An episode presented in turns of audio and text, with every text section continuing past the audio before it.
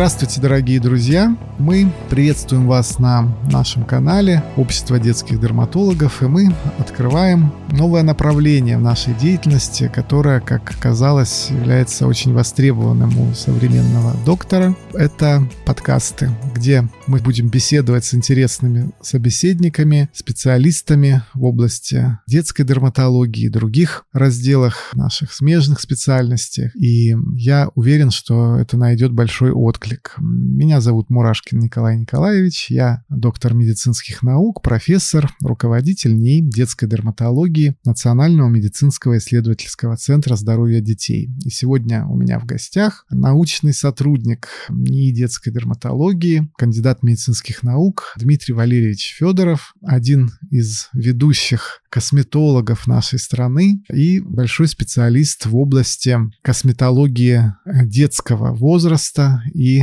его знания косметологии позволяют ему быть очень большим и успешным специалистом в области детской дерматологии в аспекте улучшения результатов труда классических дерматологов, которые не обладают навыками и знаниями в области косметологии. Я вас рад приветствовать, Дмитрий Валерьевич. Добрый день, Николай Николаевич, дорогие слушатели.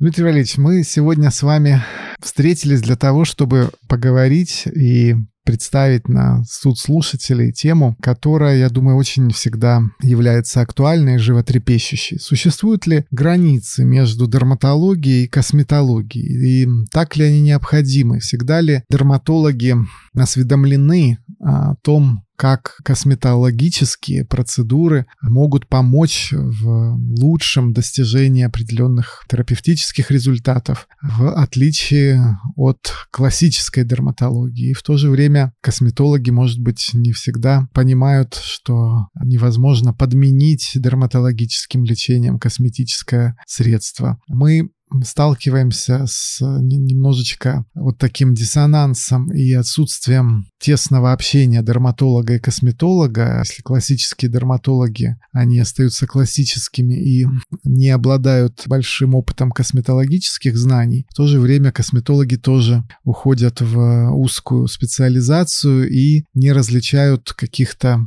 серьезных дерматологических заболеваний. Но в привычной нам а, дерматологической практике мы вот все-таки разделяем эти два направления. На мой взгляд, это не совсем правильно. И что нам доступно, какие методики могут использоваться в детской дерматологии, это вообще неизвестный раздел, скажем так, науки, практических возможностей. И как вы думаете, какое ваше видение этой проблемы? Да, сегодня многие препараты, техники введения и манипуляции, наряду также с новыми аппаратными методиками, могут э, широко и в том числе эффективно использоваться при лечении различных а, дерматологических патологий, в том числе гендерматозов, не только у взрослых пациентов, но и у детей. Поэтому а, правильнее использовать термин а, косметическая дерматология, которая является важной и неотъемлемой ветвью развития дерматологии в целом. Да, это важный такой раздел специальных знаний и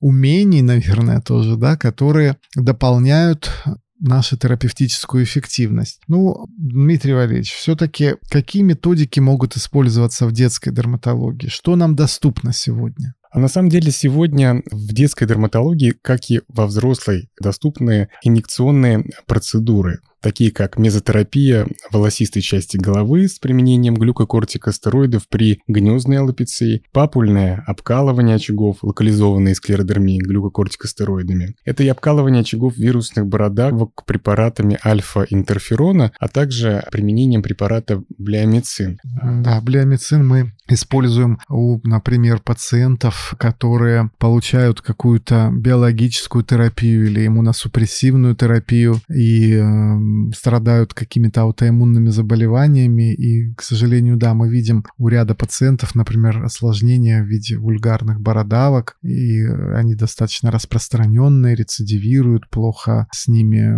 нам удается бороться. И, к сожалению, мы, конечно же, им не можем либо очень-очень аккуратно, если э, в исключительных случаях, но скорее больше нет, чем, да, никакие препараты альфа-интерферона даже здесь не могут быть использованы. Тогда блиомицин нам помогает. Интересно. А вот э, чем отличается мезотерапия обычная, волосистой части головы, пригнездной аллопеции, и папульное обкалывание очагов локализованной склеродермии? Это разные инъекционные методики? Это какие-то разные иглы? Или что это? Как это нашим специалистам, чтобы было понятнее? Ну, дело в том, что мезотерапия — это, в принципе, метод введения лекарственных препаратов в различные слои кожи. Ну и, соответственно, само папульное обкалывание — это введение препарата в определенный слой, который формирует так называемый бугорок, да, либо папулу, что указывает на правильное введение препаратов в соответствующий слой кожи. Есть такая методика, как напаш, скажем, довольно-таки простая методика, которую может освоить практически любой косметолог, дерматолог. Методика, которая заключается практически в легком нанесении травм иглой на поверхности кожи, на поверхности эпидермиса и одновременном введении препарата во время нанесения этих микротравм. При этом препарат остается на поверхности,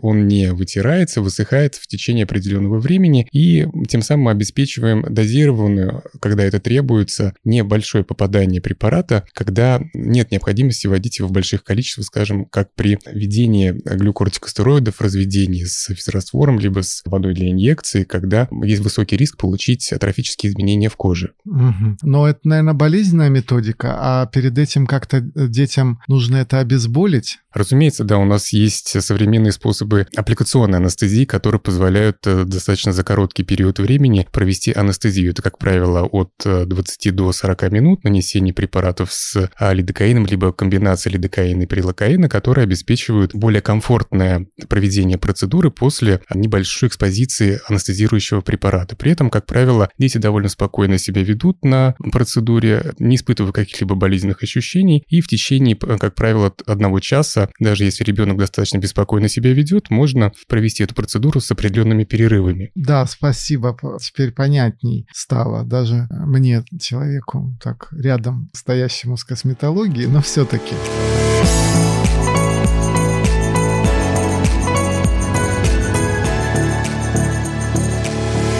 Еще хотел спросить вас. Вот мы в нашей практике использовали с вами эффективно ботулинический нейропротеин. Понятно, что мы, может быть, с вами этому сделаем отдельная тема для разговора, и мы не будем сегодня углубляться в этот аспект. Но при каких хотя бы нозологиях, как вот вам это видится, мы можем ботулинический нейропротеин применять? Да, действительно, Николай Николаевич, применение ботулинотерапии в современной практике как в дерматологии, так и в косметологии, да и в целом в других отраслях медицины довольно-таки широкое. Ботулинический токсин, либо ботулинический нейропротеин, его называют по-разному. Нейропротеин, наверное, звучит менее устрашающе, поскольку как-то обеспечивает более комфортное восприятие этого названия пациентами. На данный момент в дерматологии мы можем на основании широкой дерматологической практики во всем мире применять данный препарат при ладоноподобных подушевных кератодермиях, при дисгидратической экземе, при гипертрофических и килоидных рубцах, булезных дерматозах и различных наследственных заболеваниях кожи.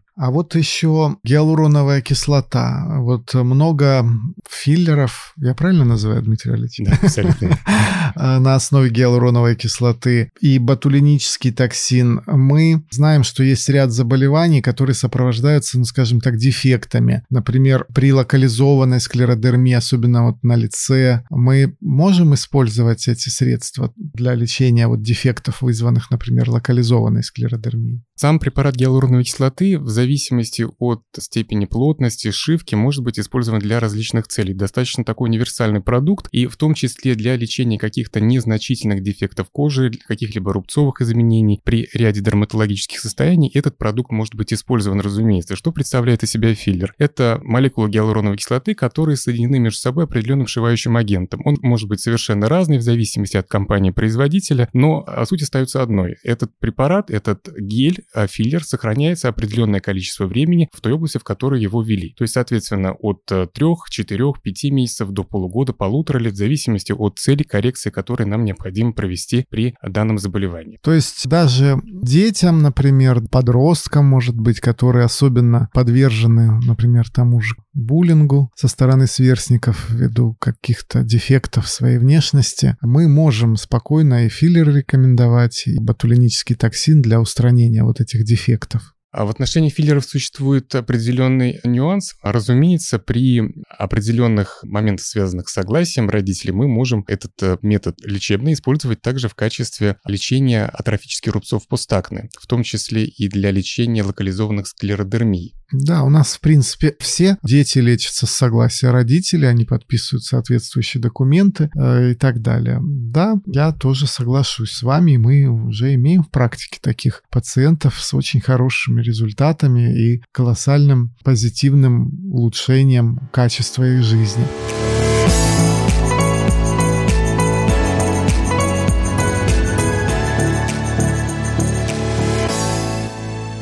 А вот еще, Дмитрий Валерьевич, процедуры аппаратной косметологии. Это вот как может пригодиться в детской дерматологии? Применение аппаратной косметологии в лечении ряда дерматологических состояний имеет достаточно широкое распространение. В частности, в коррекции постакне, удалении гемангиом, лечении очагов локализованной склеродермии, псориаза и витилиго. При этом применяются различные лазерные методики. Это и лазерные аппараты, и СО2 лазеры, и сосудистый лазер накраситель, и неодимовый лазер и так далее. Понятно. Я понял, что это по каждому лазеру нужно встречаться отдельно.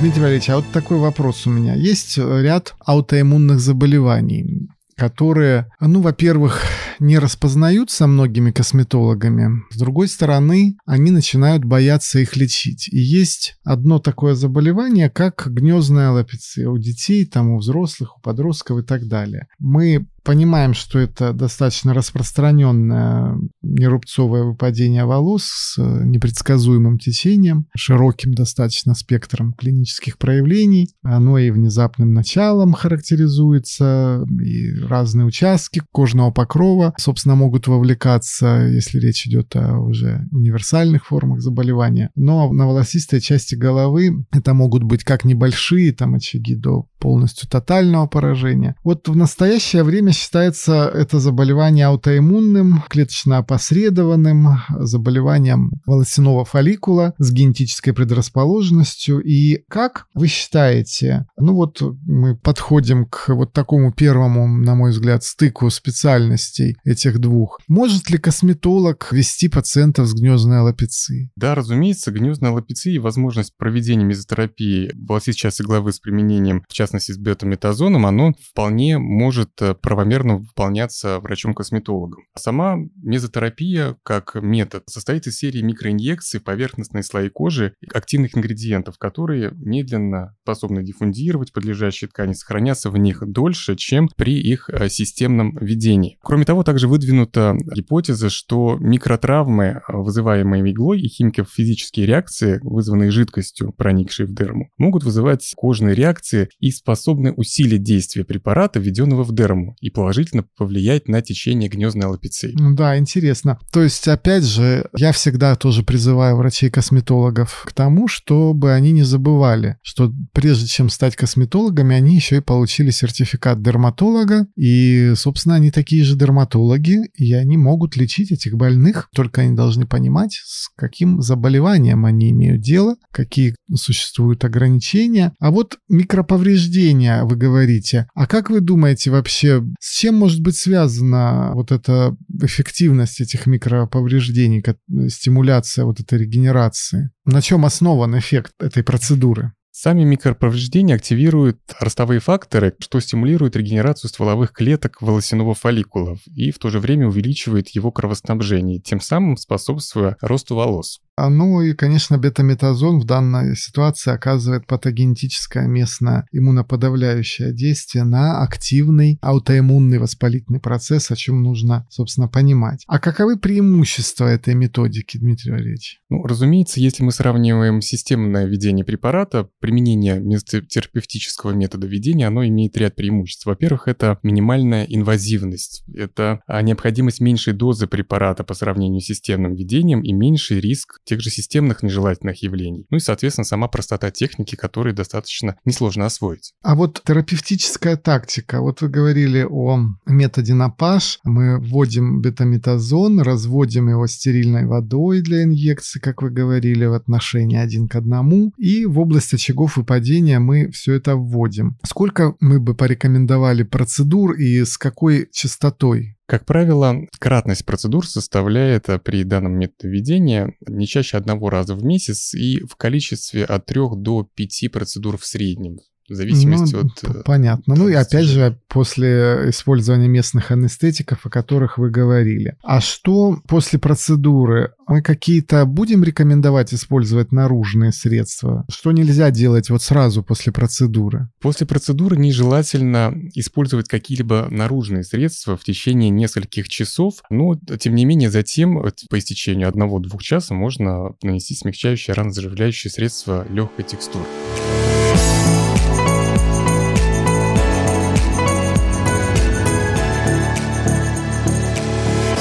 Нас еще есть одна очень большая проблема в детской дерматологии – это акне. Давайте о ней немножечко поговорим. Мы знаем, что возможен синергизм работы дерматолога и косметолога и в этой области. Какие вот э, существуют современные методы терапии постакне рубцов, э, в э, частности, который является большой достаточно проблемой для подростков? Одной из безопасных и наиболее эффективных методик, позволяющих скорректировать рубцовые изменения, является лазерная шлифовка. Чаще всего это СО2 лазер, а в ходе этой процедуры происходит точечная фракционная вапоризация микроскопических участков кожи на строго заданной глубине. Этими отличается применение лазерных методик, поскольку это контролируемое повреждение или лазерная абляция, в отличие от химических пилингов, которые имеют сплошное воздействие на поверхность кожи. И их зачастую бывает не так просто проконтролировать контролировать их эффективность. Дмитрий Валерьевич, а вот скажите, есть какая-то разница, например, мы выделяем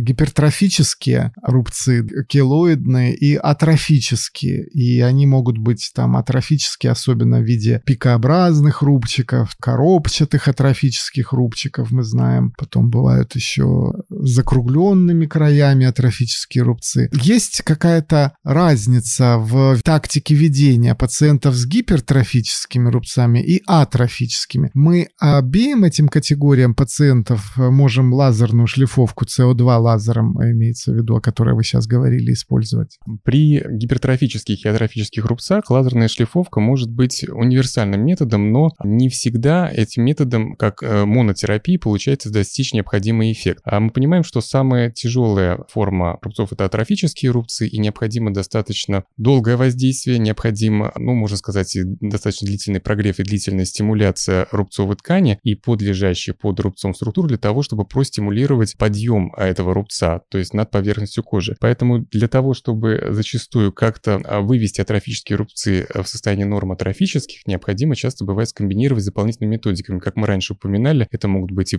препараты гиалуроновой кислоты, это могут быть препараты на основе э, гетерогенного коллагена и другие методики. Понятно. И вот вы говорили, что в ходе процедуры происходит точечная фракционная вапоризация. На строго заданной глубине, и, собственно, это в итоге, я так понимаю, ведет к активной стимуляции синтеза нового коллагена, да, то, что вы говорите, переводим мы атрофические, нормотрофические. А вот сейчас же есть разные аппараты. Некоторые там комбинируют какие-то излучения. Вот немножко еще расскажите, какие есть диковинные у нас игрушки еще современные, которые могут эффективно помогать в детской дерматологии с этой проблемой? Ну, действительно, сегодня достаточно большой выбор лазерного оборудования, в том числе и СУ-2 лазеров. Мы не будем сейчас на каком-то определенном бренде останавливаться, но есть определенные компании, которые, скажем так, выпускают лазерное оборудование в комбинации с дополнительными опциями, скажем так. Есть СО2 э, в дополнении с РФ-излучением, который является, в свою очередь, тепловой энергией, и он, глубоко проникая в дерму, способен обеспечить интенсивную и длительную стимуляцию фибробластов без э, повреждения кожных покровов. Если если, скажем, нам а, это не всегда необходимо и нужно проводить. А вот такой очень важный момент. У нас часто пациенты получают пероральные ретиноиды, изотретиноин, и собственно, рубцы остаются, как правило, на местах достаточно тяжелого течения акне, по поводу которых мы назначаем ретиноиды системно. А вот что здесь, какие мы предостережения должны дать нашим коллегам в отношении лазерных методик и системного изотретинаина? Разумеется, пациенты, которые находятся на терапии системным изотретинаином, противопоказана лазерная шлифовка на момент приема препарата. Кроме этого, и в течение 6 месяцев после его отмены необходимо выждать определенный период времени, чтобы пациенту не навредить. Это делается с целью предотвращения развития дисхромии и патологического рубцевания, которое может возникнуть на фоне приема данного препарата. 6 месяцев вы видите, да, что нельзя в течение 6 месяцев рубцы. Вот важно помнить тут, чтобы ни у кого не было никакой такой путаницы, что беременеть нельзя после приема изотретинаина в течение месяца, но я на всякий случай говорю, что два месяца нельзя. Не путать его с другим пероральным ретиноидом ацетретином, после которого нельзя беременеть два года. У нас услышали ретиноиды, понимаете, и все подряд пугают больных с акне несчастных, что все это скажется ужасно на их беременности, что нельзя два года беременеть, значит нельзя два года пить. Надо полностью ходить прыщавыми, все в рубцы, чтобы превратилось, и вот терпеть, потому что надо же, чтобы беременеть же через время. Но для того, чтобы забеременеть, надо еще и как-то так привлечь к себе внимание, на мой взгляд, да, для начала. Соответственно, нужно изотретинаин пропить, через два месяца после его применения забеременеть, а через 6 месяцев уже стать абсолютной красавицей, получив лазерную шлифовку. Вот такую схему лечения, я думаю, мы э, предложим нашим слушателям. И, пожалуй, на этой оптимистической ноте мы сегодня закончим нашу беседу с Дмитрием Валерьевичем, потому что говорить мы можем бесконечно. Тема действительно очень важная, мы подняли ее и будем дальше ее обсуждать. Сегодня остались очень многими вопросы нераскрытыми в лечении детской дерматологической патологии с помощью, например, ботулинотерапии, ряд других. Но будет повод, Дмитрий Валерьевич, нам с вами встречаться. Мы получим комментарии от наших слушателей, дополнительные вопросы и будем их подробно освещать. Я благодарю вас за то, что вы нашли время пообщаться со мной на мой взгляд, очень актуальную проблему, которая, я уверен, будет также интересна нашим слушателям. Дорогие друзья, до новых встреч. Спасибо большое, Николай Николаевич. До новых встреч, дорогие слушатели. Надеюсь на дальнейшее, дальнейшее плодотворное сотрудничество. сотрудничество. Да, да, да, и общение. Спасибо всем. До свидания.